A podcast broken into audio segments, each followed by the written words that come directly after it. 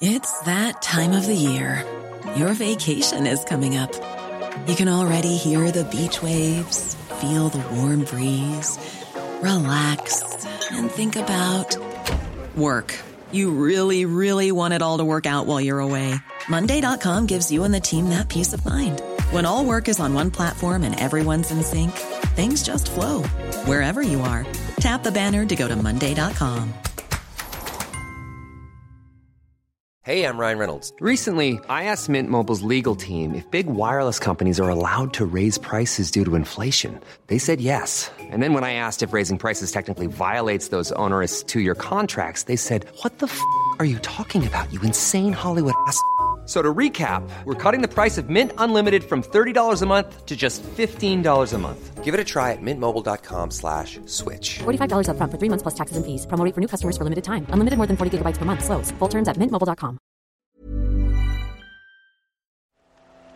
The Telegraph. The Telegraph. Podcasts.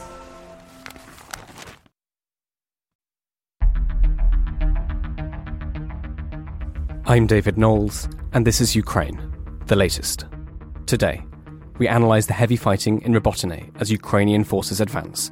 We discuss Russian tank tactics and explore how the West smashed Russia's deep cover spy networks. Bravery takes you through the most unimaginable hardships to finally reward you with victory. We need a military strategy for Ukraine to gain a decisive advantage on the battlefield, to win the war. Nobody's going to break us. We're strong. We're Ukrainians. Every weekday afternoon, we sit down with leading journalists from the Telegraph's London newsroom and our teams reporting on the ground to bring you the latest news and analysis on the war in Ukraine. It's Tuesday, the 22nd of August, one year and 179 days since the full scale invasion began. And today, I'm joined by our associate editor Dominic Nicholls, assistant comment editor Francis Dearnley, Russia correspondent Nataliya Vasilyeva, and former tank commander and Telegraph contributor Hamish de Bretton Gordon. I started by asking Dom for the latest news from Ukraine. Well, hi, David. Hi, everybody. So let's go down south first of all. Heavy fighting is continuing around Robotyne. So Ukraine is trying to consolidate the position there and push round to the east. There, it looks like the town of Verbove, which is about seven k's to the east, is uh, is under pressure now by Ukrainian forces. So it looks like they're trying to squeeze around to the east and and reinforce what's happening down there. It's thought that some of the the brigades operating down there are using some of the new Western supplied equipment. Ukraine's armed forces said in a statement soldiers of the 47th Separate Mechanized Brigade entered the village of Robotyne.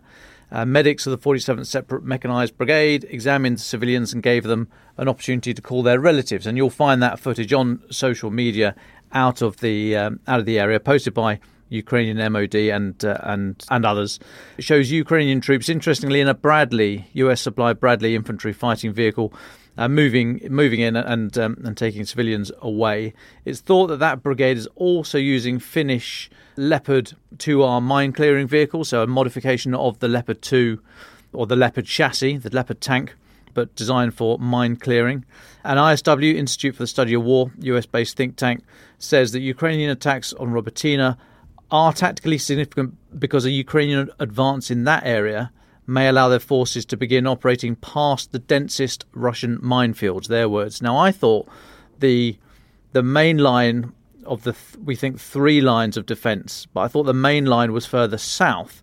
But if ISW are saying that they that they may be able to get past the, the most dense area of Russian minefields, that is that is significant, and they'd have I think they'd be have better access to satellite technology than me. So let's keep our eyes on on there. Separately, Ukrainian MOD reporting today that a Russian unit from the from Russia's region of Buryatia, so this is in the far east of Russia. It basically nestles around the eastern shore of Lake Baikal. That's north of Mongolia, so right out in the east. This unit had moved into Tokmak, significant town about 40 k's north of uh, on the Zaporizhia axis. So axis, sorry, where we've just been talking about. Saying this unit has gone into to uh, Melitopol to check residents for documents showing they have the right to live in their homes and they are reporting that if no residency registration documents are found, Russian forces will confiscate the property. Now let's move around a little bit further to the to the east in, in the area of uh, Bakhmut. So Russian forces have attempted to push back in the vicinity of Klishchiivka. So this is a high ground about 2k south of Bakhmut. They were unsuccessful, and there's lots of shelling continuing. Ukraine MOD said that they had used cluster munitions on Russian armed forces, uh, Russian vehicles. These are the um, the dual purpose improved conventional munitions, the very nattily titled that scatter small submunitions with shaped charges. So although the submunitions are are very small, about the size of a I know like a, a, a can that you can of soup or something that you'd be able to hold, it's got the shaped charge in it, which which is, so it's not just explosive. It directs the jet, normally of copper, directs that jet at hypersonic speed, and that just by kinetic energy can bore through armor. So these shaped charges are um, are very are very effective. They they've got to land on the on the thing, uh, on the vehicle to, to to have a to have the the the, the most effect, but uh, but they are very um, very effective, and obviously a large number of them. Now, a similar situation, uh, slightly just down in the um, in that area, slightly further south around Staromayorsk, and essentially across the whole of the southern front, Russia is attempting to regain the the, the losses it's made recently, but largely shelling heavily, heavily you know, led by artillery, but with no with no success. Further to the north, around Liman, that seems to be getting more attention from Russian air power, possibly as a result of Ukraine concentrating air defense assets down south. So maybe Russia feel that, that they would be better suited with it, with um, using their aircraft more safely up north, uh, or maybe the the standard, the quality of the troops up there, which we think are largely conscripts, is not as good as what they've got down south. But anyway, it seems to be it seems to be a bit of a divide. Next, so last night Russia says it shot down four, what they're saying is Ukrainian drones over over its territory in Moscow and the Bryansk areas. Bryansk is much further south, southwest of Moscow. It's about 100 k's just northeast of, of the Ukrainian Belarusian border, that little triangle there. They said uh, so four, four drones there, and two more apparently destroyed around 11 p.m. local Moscow time over the Black Sea, up on the coast near near Odessa, 25 miles northwest of uh, of Crimea. Now, Sticking with drones, yesterday we talked about the strike at the weekend at the Soltsy 2 air base in Novgorod um, Oblast. So this is this is 650 k's away from, from Ukraine's border. Now, in that attack, a Russian Tu 22M3 backfire medium bomber was almost certainly destroyed. The, the, footage suggests, if the footage is accurate, and, and I think it is, it, it's posted by a number of reliable sources. I mean, nothing's coming out of that fireball that's going to be uh, uh, able to be used again. Um, so we think at least one bomber almost certainly destroyed. Now, the Russian Defense Ministry said that there was a copter style uncrewed aerial vehicle, UAV. Copter style UAV was responsible for the attack.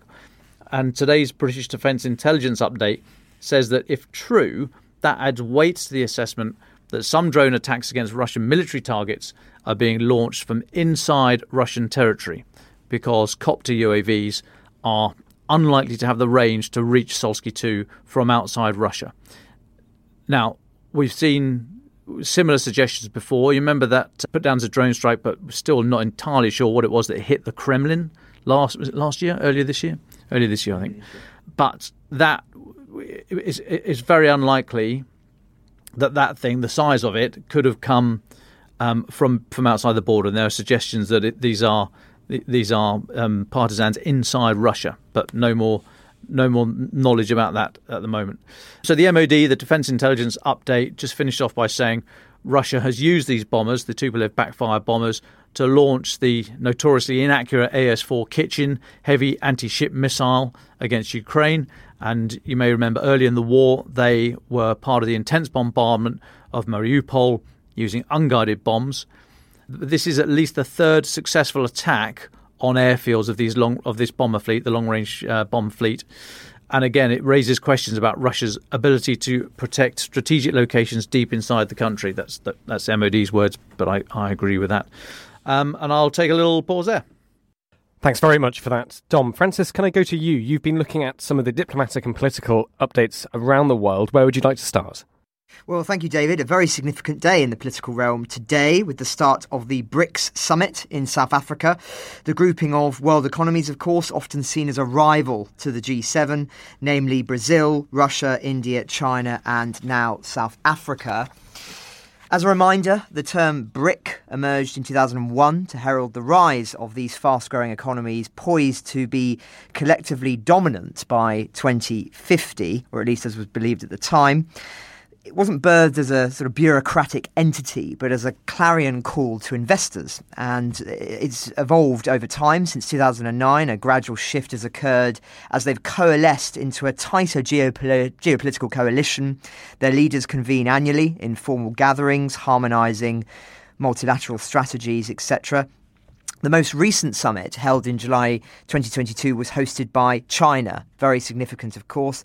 And this consortium, now considered really a primary geopolitical contender rivals the G7 assembly of advanced economies. This year's meeting coincides significantly with events obviously around the world. On the agenda are plans to bolster the emerging market bloc of BRICS and diversify from dependency on the US dollar ahead of summit negotiations centered around Beijing's effort to amplify the forum's significance. Chinese leader Xi Jinping engaging in talks with South African President Cyril Ramaphosa during his state visit a few weeks ago, of course, laying the groundwork for this.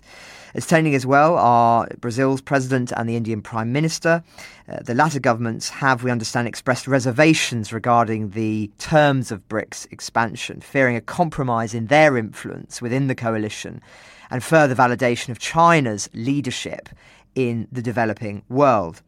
Now, as we've discussed on the podcast, recent scrutiny has fallen on the South African administration's implicit endorsement of Putin's war, hosting, of course, military exercises and Russian vessels in their ports. Notably, this scrutiny has intensified following the imposition of sanctions on Putin. Sergei Lavrov, Russia's foreign minister, takes Putin's place at the summit due to legal concerns in South Africa related to Putin's indictment by the International Criminal Court for war crimes in Ukraine. And that just exemplifies the significant political implications of that ruling. People at the time said, oh, it won't change anything. But certainly within the BRICS context, within the context of South Africa, it has. And so it did matter. Nevertheless, the focus remains broader than Ukraine and Russia, centering primarily on China, as I say. For Beijing, the BRICS summit serves as a potent geopolitical instrument. Over the past weekend, President Biden convened with Japanese and South Korean leaders at Camp David, solidifying a trilateral coalition on China's periphery. And China's state uh, media, forgive me, editorialized this move as a frantic endeavor by the United States to uphold its influence in the world. And in response, Xi Jinping undertakes what will be his second foreign trip this year to South Africa, aiming evidently to promote the BRICS alliance as a blueprint for an alternative global order, emphasizing China's pivotal role. And as such, Chinese authorities are expressing an eagerness to broaden the alliance into a potentially more extensive acronym. Countries such as Indonesia, Nigeria, Argentina, and Saudi Arabia express interest in participation. About 60 countries are going to be present there for this summit. And this would, of course, serve as a vehicle to advance its own ideology for China if it expands. China's ambassador to South Africa asserts that the bloc constitutes a pivotal platform collaboration among emerging and developing nations and serving as a bedrock, in their terms, for international equity and justice, which, of course, tallies with Beijing's official stance on these matters. All I would add is they might think that I couldn't possibly comment. In other news, staying in Africa, our old friend Prigozhin, the head of the Wagner Group, has posted his first video address since the mutiny in June. And he's also in Africa, though we're un- unable to determine exactly where as yet.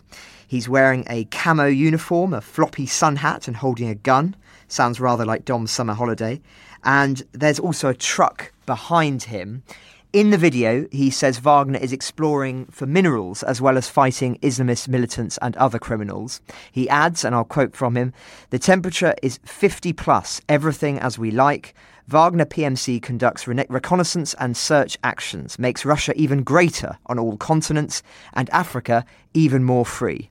Justice and happiness for the African people. No word, of course, about the assets the group boasts and which it is evidently seeking to hold on to following its debacle back in June. Wagner once received an entire forest from the Central African Republic in exchange for security guarantees, primarily for timber export purposes. It also operates gold and diamond mines there and in and around Sudan. From the Central African Republic alone, around 45 tons of gold, valued at $2 billion, were extracted by the group.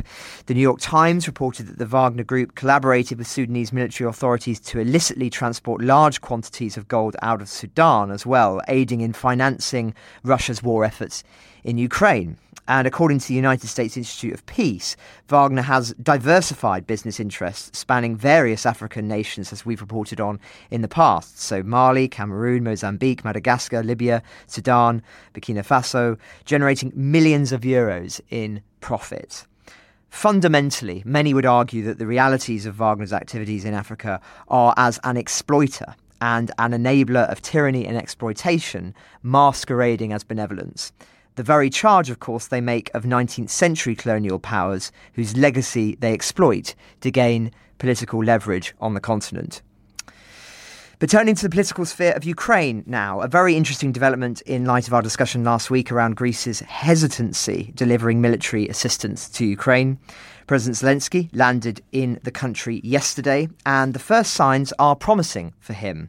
Greece has formally become a part of this aviation coalition that Dom was discussing earlier in the week and at the end of last week, taking on the pivotal role of training pilots to fly F 16s.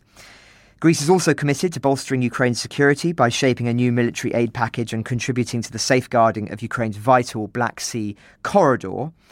We also understand that a forward thinking proposal was put forward and emerged during the discussions to actively contribute to Ukraine's recovery process, potentially by having guardianship over the restoration of Odessa. We don't know anything more on that at this stage. No word yet on all of Greece's Leopard tanks, the most in Europe, in fact, approximately 350 Leopard 2s and 500 Leopard 1s.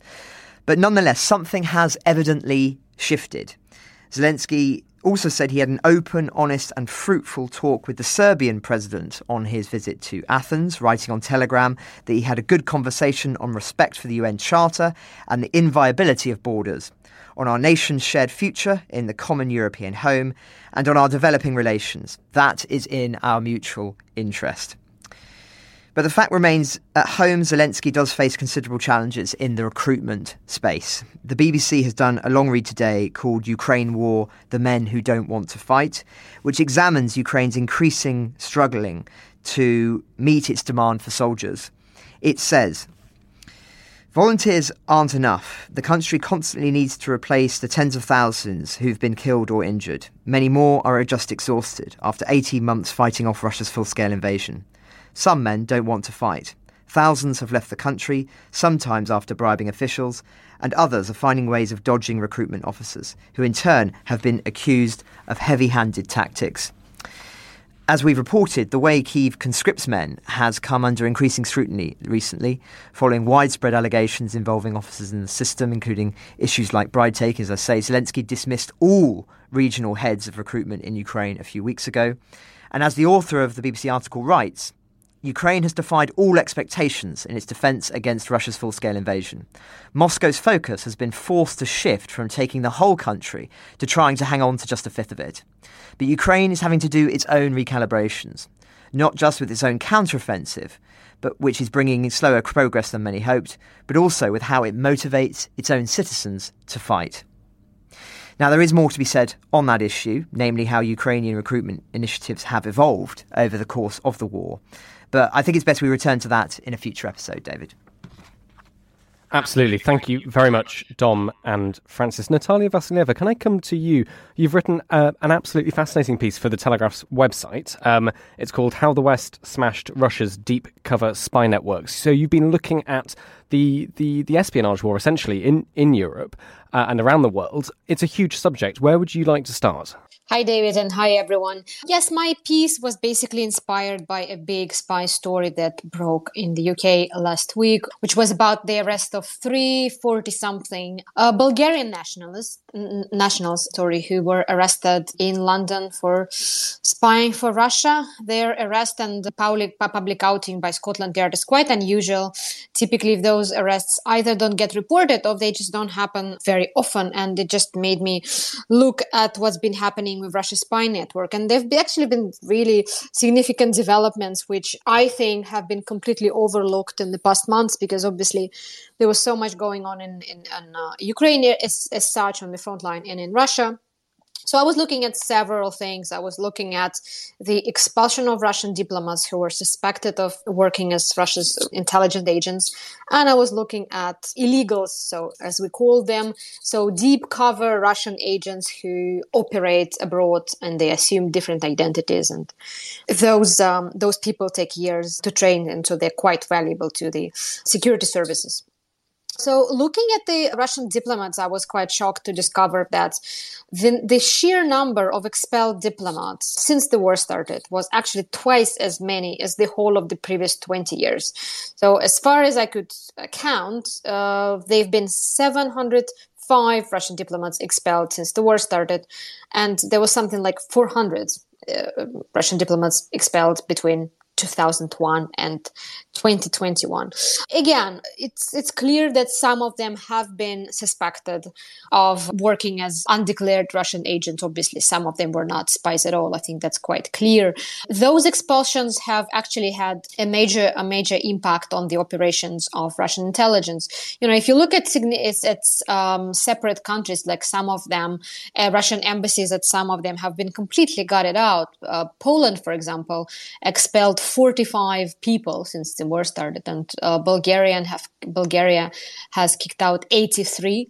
What happens with those diplomats is that they cannot be reassigned to another EU country once they're barred and expelled from another EU country. So what what happens with those expulsions? Obviously, they don't generate the same headlines as the arrest of those three suspected Russian spies. The Bulgarian nationalists. There's no cloak and dagger aura behind them. But as I spoke to Russian security services experts, they point out that those people are often the backbone of the intelligence operations. They are based in uh, all of those foreign countries. They ensure continuity. Their role often is not to be spies themselves, is not to procure information, but rather identify, find, and hire local local agents and and running those networks. And obviously, for those diplomats, if we call them this way, they are based in um, in the country for a number of years. Then someone else comes along, and their job is to sort of hang, hand over those agents to someone else. So when those expulsions happened, that uh, from as, as far as we can see, that was quite an earthquake of an event for the Russian spy network because suddenly all of those local agents they don't have their usual go-to contacts. It's either that the Russian handlers are not there or, or that they were not they were not able to sort of do, do, do proper handover to their successors. So that network is, is clearly in, in disarray. And those people working at the Russian embassies, again, as I've said, a lot of them clearly were not doing the cloak and dagger, exciting, audacious acts, but they were the infrastructure of the spy network. And they obviously are missing. This, Nataliya, just very quickly, I mean, it's an extraordinary story you've reported on. What's the Russian reaction to this been? I mean, in the piece you write that the Russian government uh, does not seem to be bothered with, with, with, with this. Can you talk a little bit about Yevgeny Umerenko? He's quite a good example of what you're talking about. Yeah, as, I've said, those those expulsions expulsions have been reported in quite a matter of fact manner by both sides. You know, it doesn't generate more than a 100 word news story. But when you look closer, you can see that some of those diplomats uh, tend to resurface elsewhere.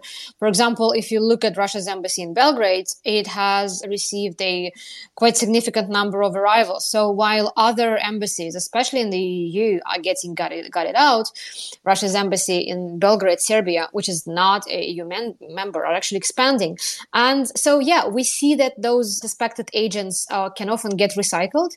And I think one of the best examples is the case of Yevgeny Umerenko, who was basically caught red handed in Sweden in 2019. He was a diplomat at the Russian embassy in Stockholm He was detained.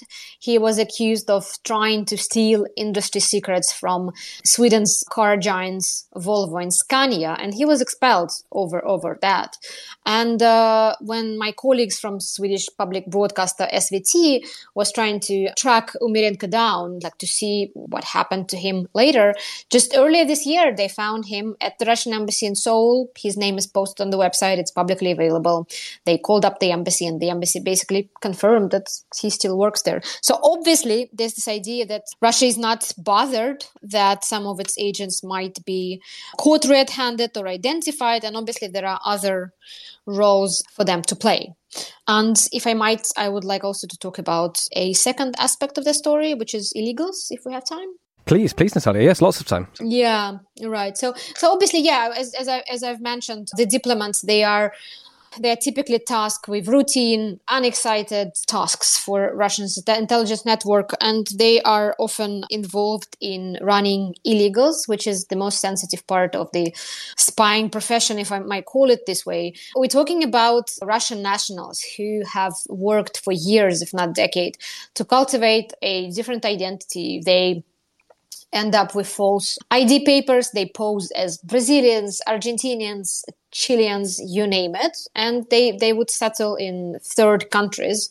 And uh, the idea is to delete the trace, delete any links to Russia, and basically create a new identity from from scratch, so that they would not be suspected of, of spying for Russia. And uh, the exposure of those illegals are quite quite rare. There was one case in 2010 when I think a dozen of Russian illegals were uh, deported from the United States. It was basically the, the, biggest spy scandal since the end of the Cold War, and we haven't seen anything uh, anything at on the, on that scale since until the war started. And as far as I could count from the publicly reported cases, there have been at least six Russian illegals, so six Russian nationals living under fake identities and who are believed to be spying for the military intelligence, who've been arrested, either either arrested or simply exposed for their activities, which is an increase, incredibly high number.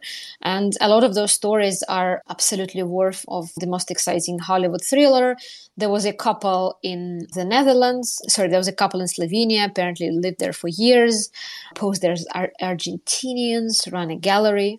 They were arrested. In the Netherlands, there was a Russian agent with a very intricate identity history.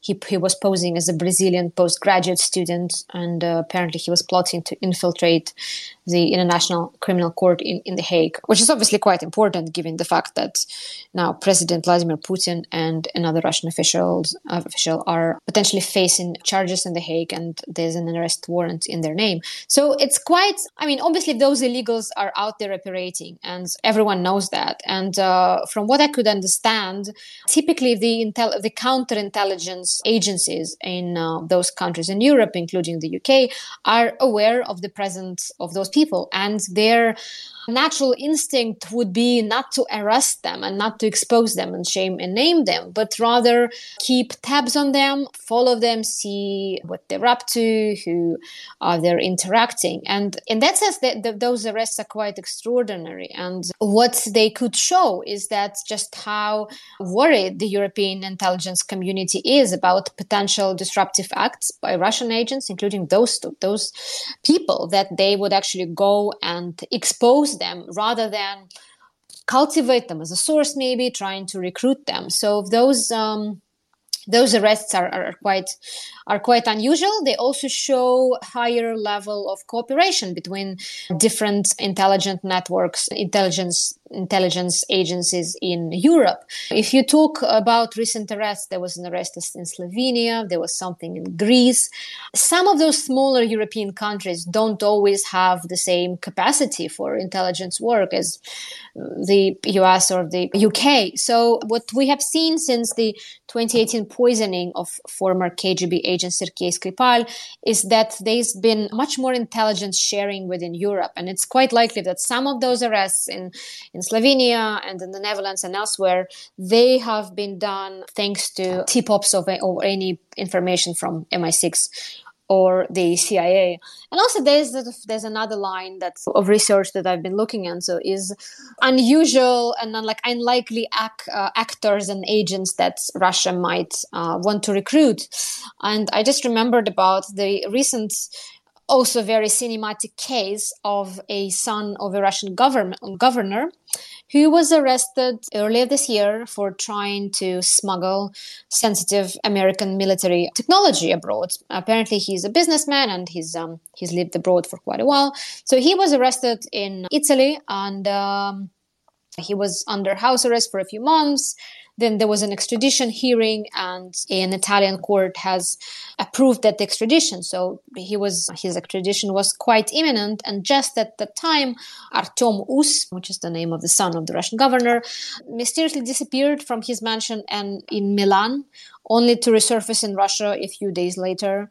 Apparently, they were Russian intelligence agents who helped him to escape from house arrest, smuggled him into Serbia and whisked him away to Moscow. And we haven't seen anyone like that engaged, at least we don't know of anyone like that engaged in espionage efforts before. Clearly, Artyom Uss is, is not someone who would have been trained and cultivated by the Russian intelligence. But to many intelligence experts I spoke to, that uh, speaks to the fact that right now, when the Russian spy network has been so damaged, by those expulsions of Russian diplomats, by the arrest of illegals, the Kremlin might want to resort to unlikely spies like that. And uh, again, because of who this person is related to, it might be the case of the Kremlin, of Vladimir Putin personally asking someone who's abroad to do what they can to serve the motherland. And um, so uh, the way it looks like, we're it's quite likely that we're going to see more of that, and we're probably going to see more um, uh, more spy scandals in the past. Not because just suddenly Russia sent all those spies in Europe, but clearly there's there's a momentum in Europe to clamp down on the Russian networks and to name and shame them. Thank you so much, Nataliya. Just to finish, um, it might be good to, well, finish on a slightly more pessimistic note, really. I mean, you write in your piece that some people do think that these exposures and arrests and these expulsions are, are actually just too late. Could you talk a little bit more about that? Yeah, absolutely. When I when I talk to intelligence experts who've been covering the subject for 20 years, they all say that basically at the end of the Cold, War, the Berlin Wall fell, and there was an idea that we will be living in one undivided Europe, and th- there was no like the level of threats from Russia is nowhere near as high as it was from the Soviet Union. But as we can see right now, a lot of those illegals who were caught in recent months, some of those who were caught in 2010, um, they have been cultivated for years. It's not a job that you just sign up six months prior.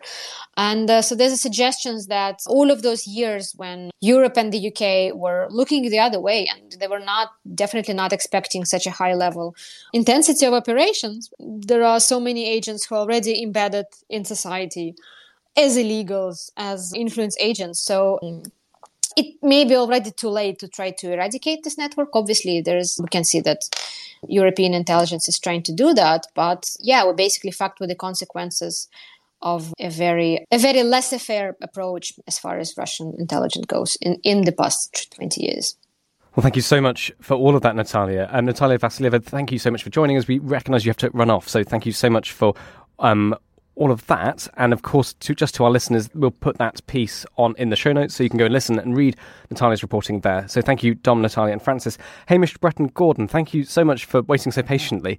Um, Hamish, we brought you on today to talk tank tactics. Specifically, there was a video doing the rounds, which is on the Telegraph website.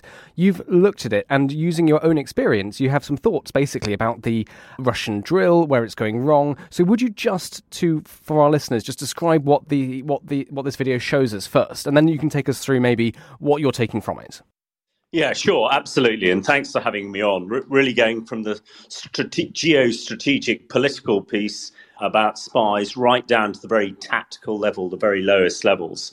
And what, what the video shows, although before I go there, I mean, two, two things to contextualize it. I know a lot of people get quite vexed when old warriors like myself and Dom start talking about tactics and, and what's going wrong. And perhaps, you know, we might be giving ideas to, to the enemy.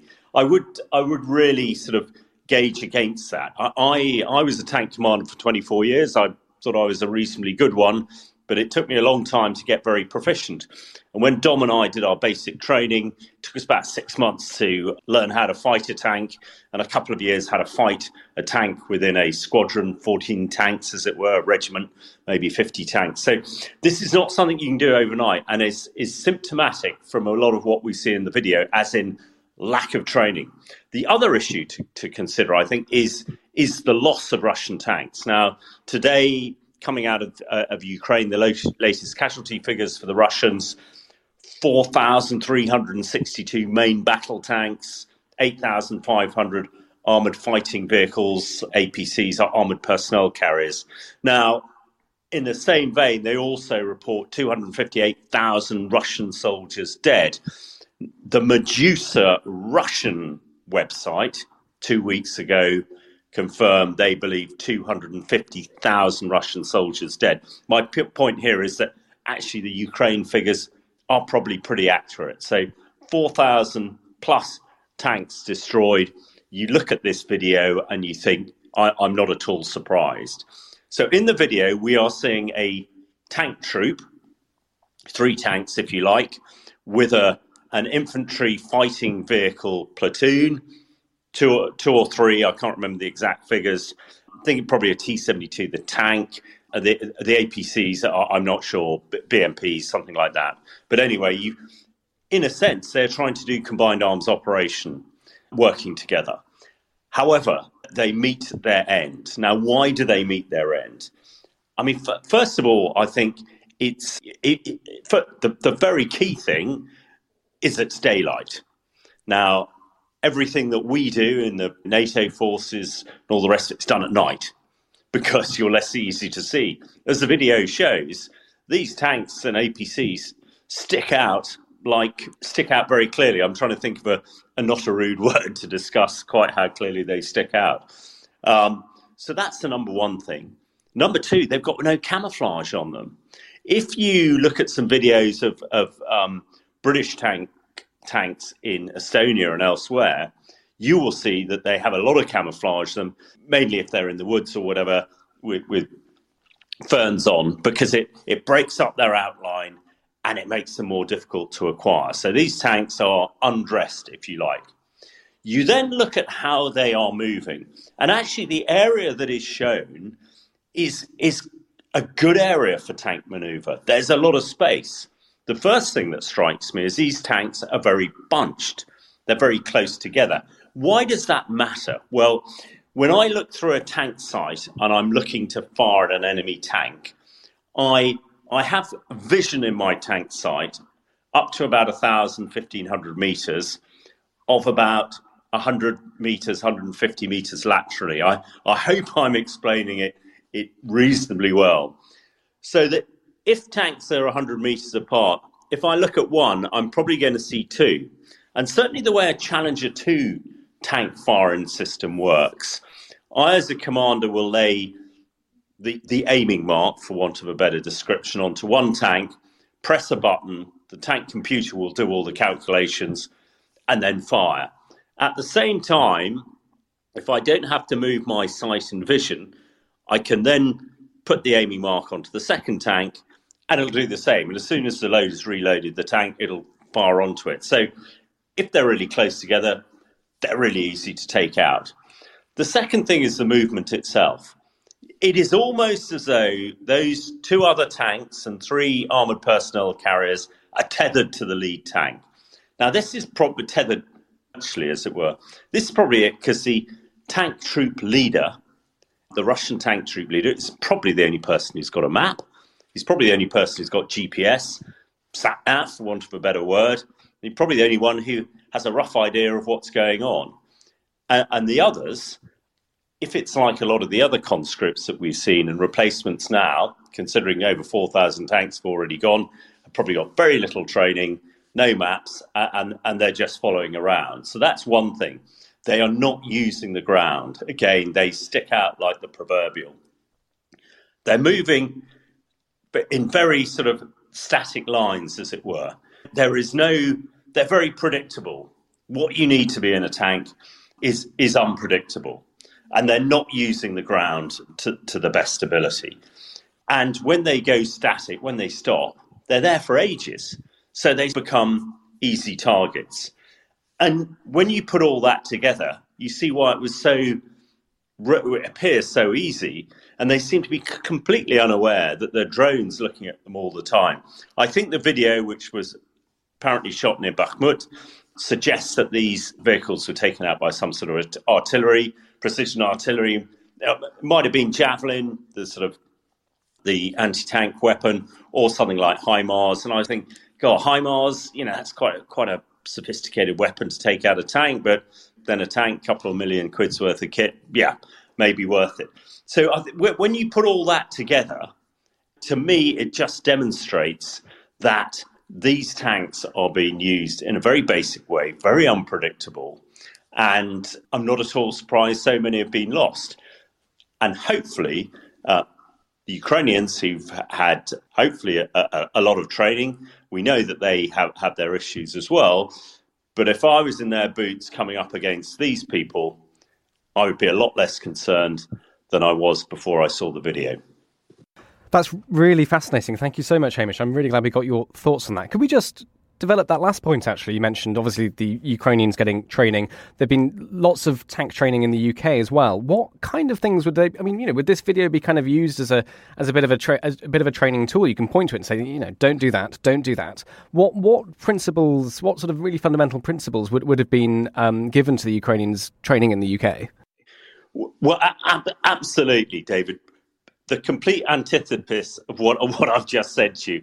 And I'm sure in the tank school where Dom and I learned, I'm sure today they're looking at that video going, You've been learning about this for six weeks. I've been telling you all about this. Look at it. So it is all about being unpredictable. Keep your distance. I mean, when, when you're an inexperienced soldier, you know, it's very difficult to keep your distance from your buddies, as it were, be it another infantryman or another tank, because you want that sort of collective feeling of, of security. But actually, it's the converse. It's the most that it is the most difficult thing to do, and that's not what you want to do.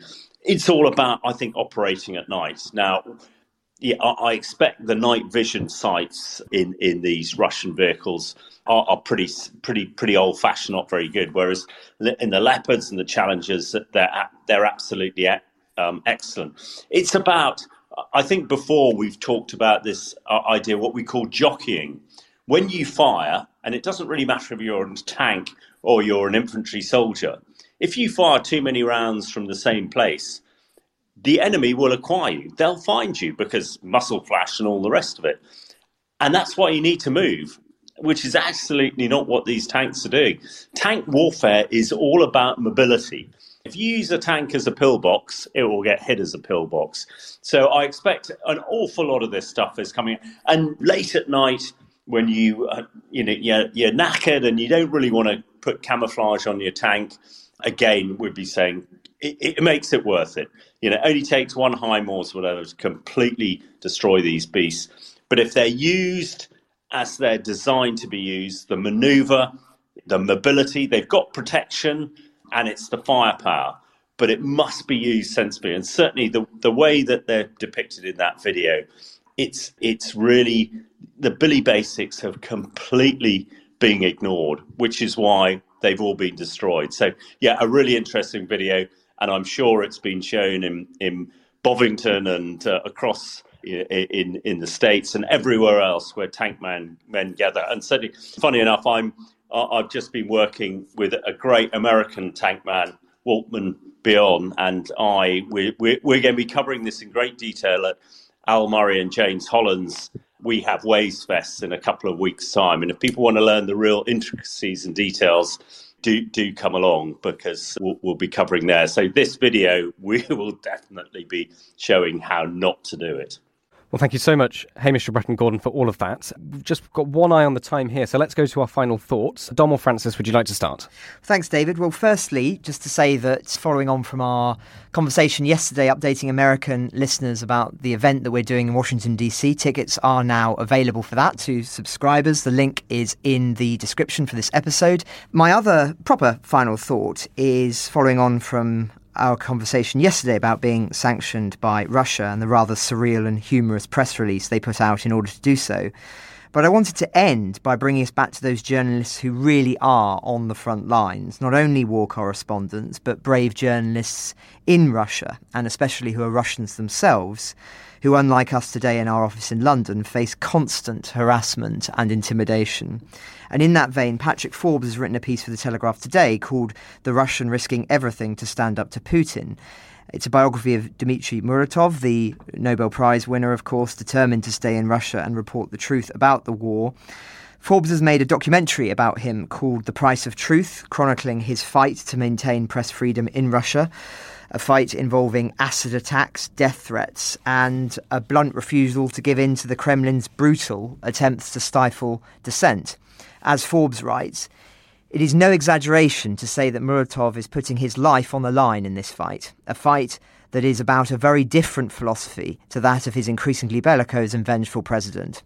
As he put it to me in a rare moment of reflection, Putin thinks that death is good if it means dying for the motherland. I think that living for the motherland is the most important thing for Russia. We have a conflict between life and death, and I am not an observer, I am a participant. Muratov has lost six of his journalists since he founded his paper in 1993, murdered after their reports offended the Kremlin.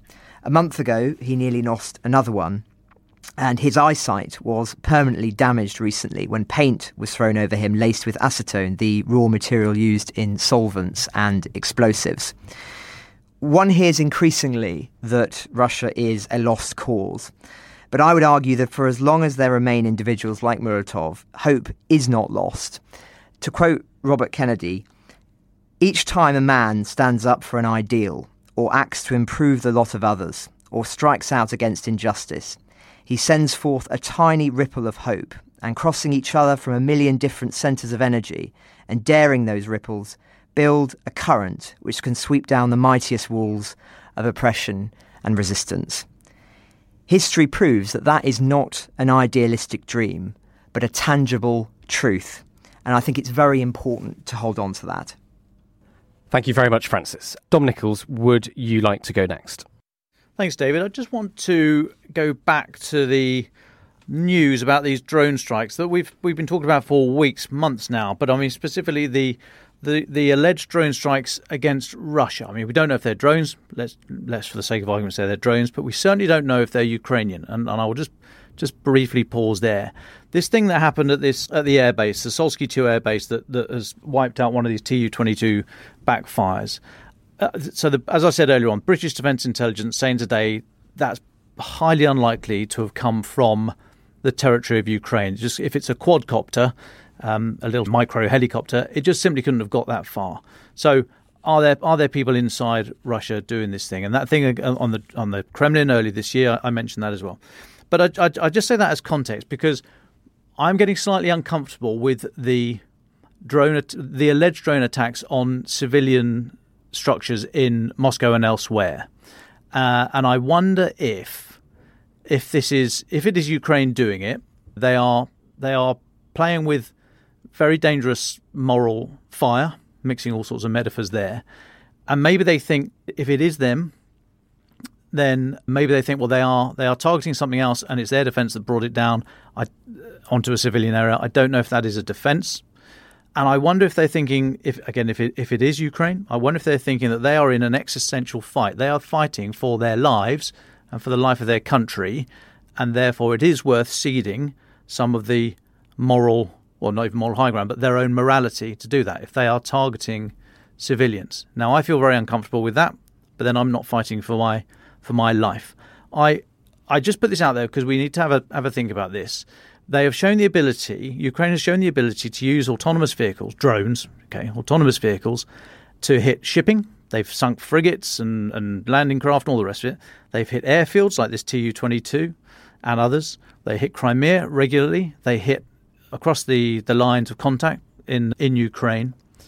So, yeah, they have shown the ability to, to, to very obviously target military sites. And I just wonder why they would be going certainly as far as Moscow. Maybe it's to grab the attention. You've got to, you've got to get the attention of the people.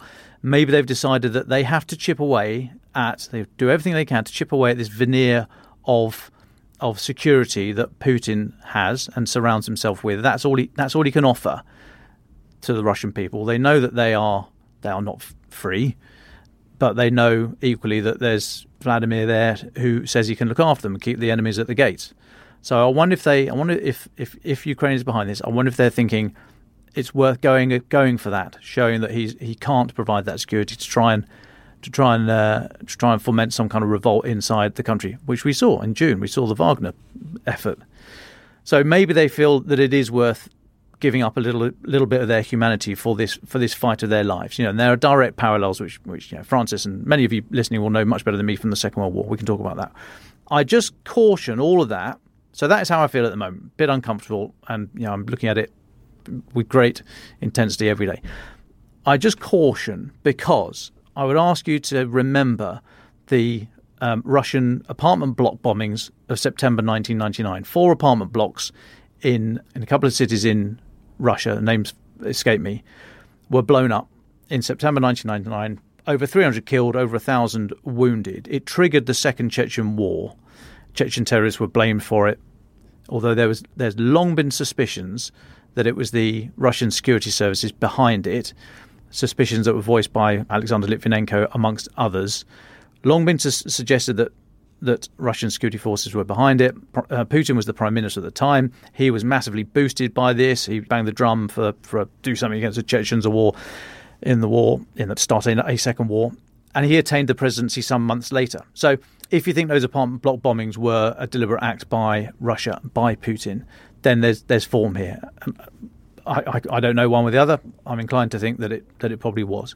So I I just wonder if these so two things are these drone attacks by Ukraine having decided that they need to cede some of the moral moral posi- their their moral position because they they they are fighting the fight for their lives, or are these are these internal actions by Russia to um to to, to show their people that they're that they're in a fight. Kiev are probably calculating what more can Russia do so they've they've got they've got nothing left. But I just it, it's very dodgy ground. As you can probably tell, I, my my thoughts are unclear on this. I, I don't just decide on something and that's my position forevermore. You know, these are emerging ideas and thoughts as as we get more news each day. I welcome your position. I'm not black and white on this. I'm not saying anyone's you know, Ukraine are right or wrong to do it. I just I just throw these ideas up there, and um, this is what I'm thinking about and watching as these as we, we hear these successive successive strikes. Thank you very much, Dom and Francis. Hamish, would you like the very final words today?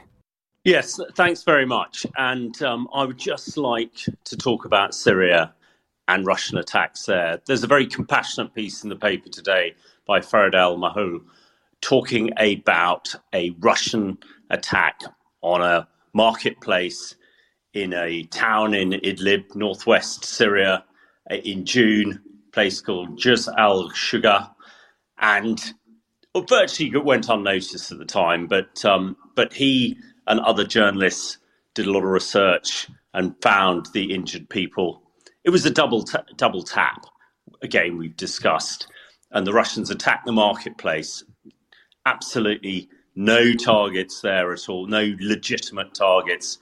They talk in the piece the juxtaposition between the blood of all the women and children mixed in with the tomatoes, a, a horrific image to look at.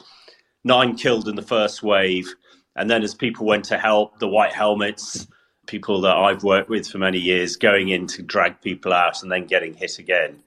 Just not making the news, but reminding us this is what the Russians are doing there. They're still fighting in, they're still trying to take over Syria no doubt because of the warm weather port and everything else. My last trip to Syria, I'll, I'll be non specific when it was, a couple of years ago. It was after a similar um, type attack on a village in northwest Syria. Uh, I, I, think of a little boy I met that day, two years old, lost both his legs and an arm. I, wonder what's his life. The only thing I had on me I could give him, I had a $50 note, which I gave him, which I don't suppose he got much more from the sort of humanitarian aid from the UN or, or, or others. And yesterday was the 10th anniversary of the massive nerve agent sarin attack. We heard earlier from the Russian sarin at- uh, nerve agent attack in Salisbury, my hometown, back in 2018. But on the 21st of August 2013, 1,500 women and children mainly were killed in Ghouta from a nerve agent attack. Exactly 12 months earlier, Obama had created his red line. Now, that red line disappeared on the 21st of August 2013 when all those people were killed. And I think that leads directly to Putin's invasion of Ukraine in February last year. The thought that yet again the West uh, would look away. Thank God we didn't. But let's not forget the, the dreadful things that are still happening in Syria and the fact that some people are bringing Assad back in from the cold. But the attack there, and there was another attack on Monday in Syria, it's all linked. And if we learn any, nothing else from certainly the nerve agent attack in 2013, is if we have a red line, we've got to stick to it because there are tyrants and despots like Putin around who will take advantage as they've done. Thank you. Ukraine the Latest is an original podcast from The Telegraph. To stay on top of all of our Ukraine news, analysis, and dispatches from the ground, subscribe to The Telegraph. You can get your first three months for just £1 at www.telegraph.co.uk forward slash Ukraine the Latest. Or sign up to Dispatches, our Ukraine newsletter, which brings stories from our award winning foreign correspondents straight to your inbox. We also have a Ukraine live blog on our website, where you can follow updates as they come in throughout the day including insights from regular contributors to this podcast. You can listen to this conversation live at 1pm London time each weekday on Twitter Spaces. Follow The Telegraph on Twitter so you don't miss it. To our listeners on YouTube, please note that due to issues beyond our control, there is sometimes a delay between broadcast and upload. So if you want to hear Ukraine the latest as soon as it is released, do refer to the podcast apps. If you appreciated this podcast, please consider following Ukraine the latest on your preferred podcast app. And, if you have a moment, leave a review, as it helps others find the show. You can also get in touch directly to ask questions or give comments by emailing ukrainepod at telegraph.co.uk. We do read every message, and you can contact us directly on Twitter. You can find our Twitter handles in the description for this episode. As ever, we are especially interested to hear where you are listening from around the world. Ukraine the Latest was produced by Giles Gear, and the executive producers are David Knowles and Louisa Wells.